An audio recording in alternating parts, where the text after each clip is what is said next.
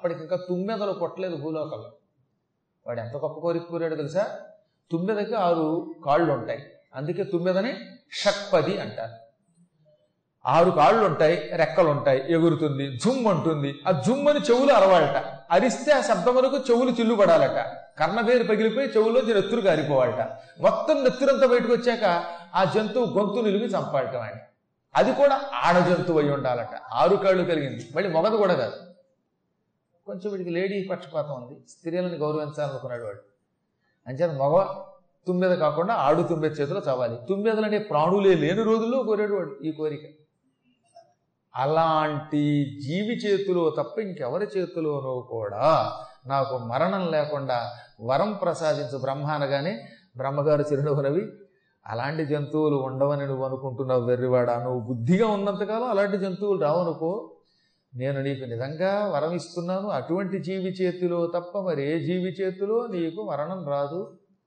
నేను ఇచ్చిన ఈ వరాన్ని స్వీకరించి బుద్ధిగా లోకాలని జాగ్రత్తగా చూసుకో. ఎవరికి హింస కలిగేటట్టుగా ప్రవర్తించకు ఎవరిని నొప్పించకు బాధ పెట్టకు.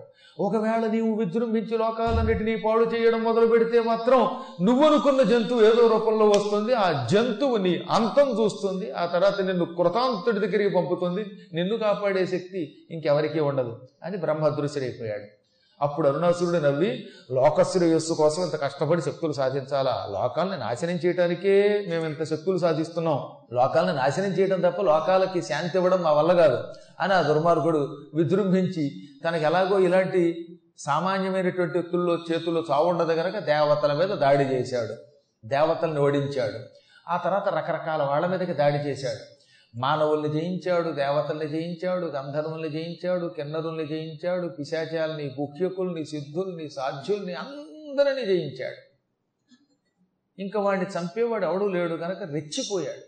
చెయ్యకూడని పాపాలన్నీ చేశాడు. వాడి కాలంలో స్త్రీలకు సుఖం లేదు పురుషులకు సుఖం లేదు సంపదలు ఉన్నవాడి మీద దాడి చేసి వాళ్ళ సంపదలన్నీ లాగేసేవాడు అనమాట వాడో రకమైన నక్సలైట్. ఎవరి దగ్గర డబ్బు ఉందా వాడిని చంపేయడం ఆ డబ్బు లాక్కొచ్చేయడం దాంతో ప్రజలంతా అడిలిపోయారు. గిజగిజలాడిపోయారు ఏం చేయాలో తెలియక అంతా కలిసి అమ్మవారిని ఇప్పుడు శ్రీశైలం ఉంటున్నామే ఆ క్షేత్రం దగ్గరకు వచ్చి ప్రార్థించారు ఈ రాక్షసుడు ఆ శ్రీశైల అరణ్యాల దగ్గరే ఉండేవాడు. వాడు రాజధాని అదే.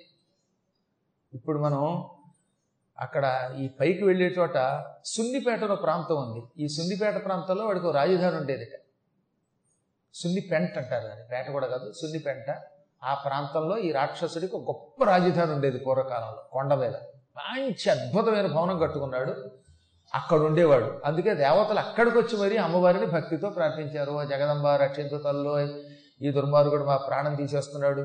వీడికి స్త్రీ చేతులు అది కూడా జంతువు చేతులు ఆరు కాళ్ళు కలిగినటువంటి ఆడు జంతువు చేతులు రెక్కలుండి ఎగిరేటటువంటి జంతువు చేతిలో మాత్రమే చావున్నది. ఆ పనేదో నువ్వే చేయమని దేవతలంతా ప్రార్థించారట. ఈ గర్వితుడు అరుణాసురుణ్ణి సంహరించమని దేవతలంతా ప్రార్థించగా హరి విరించి హరుడు కూడా ప్రార్థించగా అప్పుడు అమ్మవారు ఈ లోక కంటకుణ్ణి సంహరించడం కోసం భూలోకానికి వచ్చింది. భరామరీ రూపం ధరించింది. ఆడు తుమ్మెదగా వచ్చింది. అంత పూర్వం ఎక్కడ భూమండలంలో తుమ్మెద అనే జంతువే లేదు. ఆరు కాళ్ళతో ఒక జీవిగా మారింది. నల్లగా ఉన్నది ఆ జీవి. దానికి రెక్కలు వచ్చాయి అది అని శబ్దం చేసింది. అమ్మవారి పక్కన చాలా మంది దేవతలు ఉంటారు కదా. అటువంటి వాడు ఏది త్రిపుర సుందరి హృదయదేవి శిరోదేవి శిఖాదేవి కవచదేవి నేత్రదేవి అస్త్రదేవి కామేశ్వరి భగవాలిని నిత్యక్లన వేరుండ వహినివాసిని ఇలాంటి దేవతలంతా కూడా అమ్మవారి యొక్క పరివార దేవతలు. ఈ పరివార దేవతలందరూ కూడా అమ్మవారితో పాటు ఆడుతు మీదలో వచ్చారు. ఓ తుమ్మెదలు దండులు దండులు కింద వచ్చేసేటి భూమికి. ఏ వేపు చూసినా ఈ శ్రీశైల అరణ్య ప్రాంగణాలన్నీ తుమ్మెదలతో నిండిపోయాయి. ఆడు తుమ్మెదలతో భ్రామరీ రూపాలతో నిండిపోయాయి. అమ్మవారు మధ్యలో ఎంత గండు తుమ్మెదగా ఉన్నది. ఈ తుమ్మెద వచ్చి వాడి చుట్టూ చేరింది. వాడికి మతిపోయింది. ఈ గందరగోళం అంతా ఏమిటి? ఎవరక్కడ? వీటిని కొట్టండి అన్నట్ట దాంతో వాడి రాక్షసులు సైనికులంతా వచ్చి ఏది? ఈ అరుణాసురుడు యొక్క సైనికులు. వాళ్ళంతా ధనుస్సు ఎక్కుపెట్టి తుమ్మెదల మీదకి బాణాలు వేయడం మొదలెట్టారు. ఈ బాణం తుమ్మెదకి తగలగానే ఆ బాణం తిరిగి వచ్చి వేసిన రాక్షసుడు గుర్తుకుని వాళ్ళు తెచ్చారు. వాళ్ళకి వరాలు ఉండవుగా? అందువల్ల బాణం తిరిగి రావడం వాళ్ళనే చంపడం. దాంతో అరుణాసురుడి సైనికులంతా తుమ్మెదల మీద ప్రయోగించిన బాణములు వెనుకకు తిరిగి వచ్చి వాళ్ళ గుండెల్లోనే గుచ్చుకోవడంతో టుప్ టుప్పుని కింద రాలి చచ్చిపోయారు.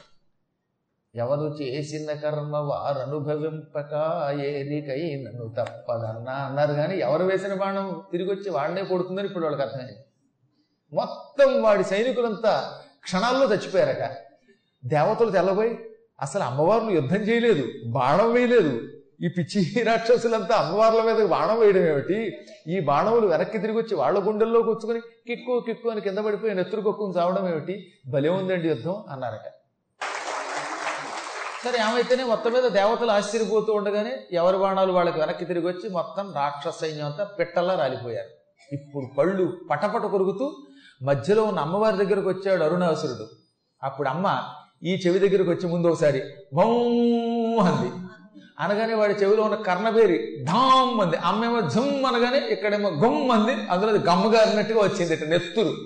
వరదల కుడి చెవిలోంచి వచ్చింది. వాడు బాబో బాబో మంట చెవిలోంచి నెత్తురొస్తుందనే లోపు ఎడమ చెవి దగ్గరకు వచ్చింది. ఇక్కడ కూడా భమ్మని కాసేపు అరిచింది. అమ్మవారు గట్టిగా అరిస్తే మనం బతుకుతామా? ఏం హుంకరించిందంట తల్లి. ఆ దెబ్బకి ఎడమ చెవిలో ఉన్న కర్ణభేరి కూడా పగిలిపోయింది. అందులోంచి కూడా నెత్తురు బయటకు వచ్చిందిట. ఈ చెవుల్లోంచి నెత్తురు వచ్చేసి వాడు ఆ చూస్తూ నిశ్చేష్టుడే కూలబడిపోయాడు. వాడి శరీరంలో ఉన్న నెత్తురు బొట్టు చివరి బొట్టు వరకు శరీరంలోంచి చెవి ద్వారా బయటకు వచ్చేసిందిట చూపేసి వాడి శరీరంలోంచి నెత్తురు బయటికి రాగవలసిన అవసరం లేకుండా మొత్తం వాడి రక్తం బయటకు వచ్చిందిట వాడిది ఏ గ్రూపో తెలియదు కానండి ఆ మొత్తం రక్తం అంతా బయటకు వచ్చినప్పుడు పడితే మొత్తం భారతదేశం వాళ్ళందరికీ ఒక్కరోజు బ్లడ్ డొనేట్ చేయొచ్చు అనమాట కాకపోతే దరిద్రపు రక్తం అనుకోండి రాక్షస రక్తం వెళ్ళేదో ప్రమాదం కానీ మొత్తం నెత్తురంతా బయటకు వచ్చింది వరదల బయటకు వచ్చింది ఎప్పుడైతే శరీరములో ఉన్న రక్తమంతా ఈ చెవులలో నుంచి కారిపోయిందో అప్పుడు వాడికి నీరసం వచ్చింది. రక్తం పోతే ఏమవుతుంది మనకి? మన శరీరంలో ఉన్న రక్తం అంతా కారిపోతే నీరుక్తులమైపోయి నీరసం వచ్చి అలా కూలబడిపోతాం. వాడు కూడా చతికిల పడ్డాడు అప్పుడు అమ్మవారు అమాంతంగా వచ్చి వాడి కంఠాన్ని పట్టుకుని ఈ ఆరు కాళ్ళతోటి కసిక్కి రొక్క రొక్కు రొక్కింది. నులిమి చంపేసింది. దెబ్బకి వాడు చచ్చి కింద పడిపోయాడు. అరుణాసురుడు అలా చచ్చిపోయాడు గారు. ఎన్ని వరాలు కోరుకోనివ్వండి.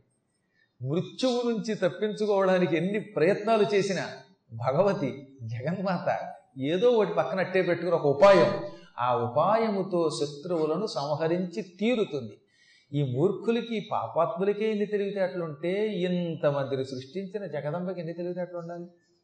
ఈ విధంగా క్రూర రాక్షసుని గొంతు నులిమె జగమేలు తల్లి జగదంబే శివుని సరసనే భ్రమర రూపమున వెలసినది భ్రమరాంబే.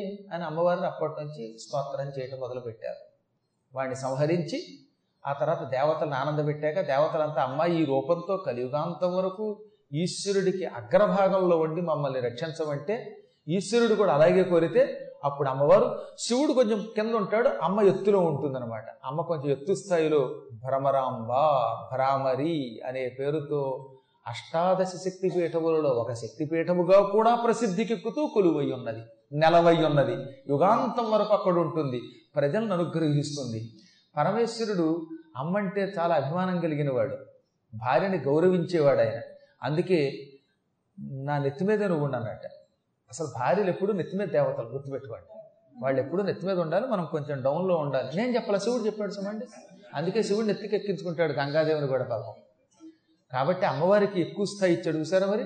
అమ్మవారిని అలా పైన పెట్టి ఆయన కింద ఉంటాడు. చూసేవాళ్ళకి నిజంగా చూడండి అమ్మవారి శిరస్సు మీదే ఉంటుంది అనమాట అమ్మ ఎప్పుడు శివుడు శిరస్సు మీద ఉన్నట్టుగా ఉంటుంది. ఆయన నేను మీకు చెప్పాలా ఇంట్లో మీ పెత్తనాలు ఏమిటో నాకు తెలియదా నేను ఇందులో ఎంతమందిని చూడలేదు. నా నెత్తి మీద దేవతలు చాలామందిని చూశారు పైకి కబుర్లు చెబుతారు కానీ వీళ్ళు? అక్కడ ఇంటికి వెళ్ళాక అందా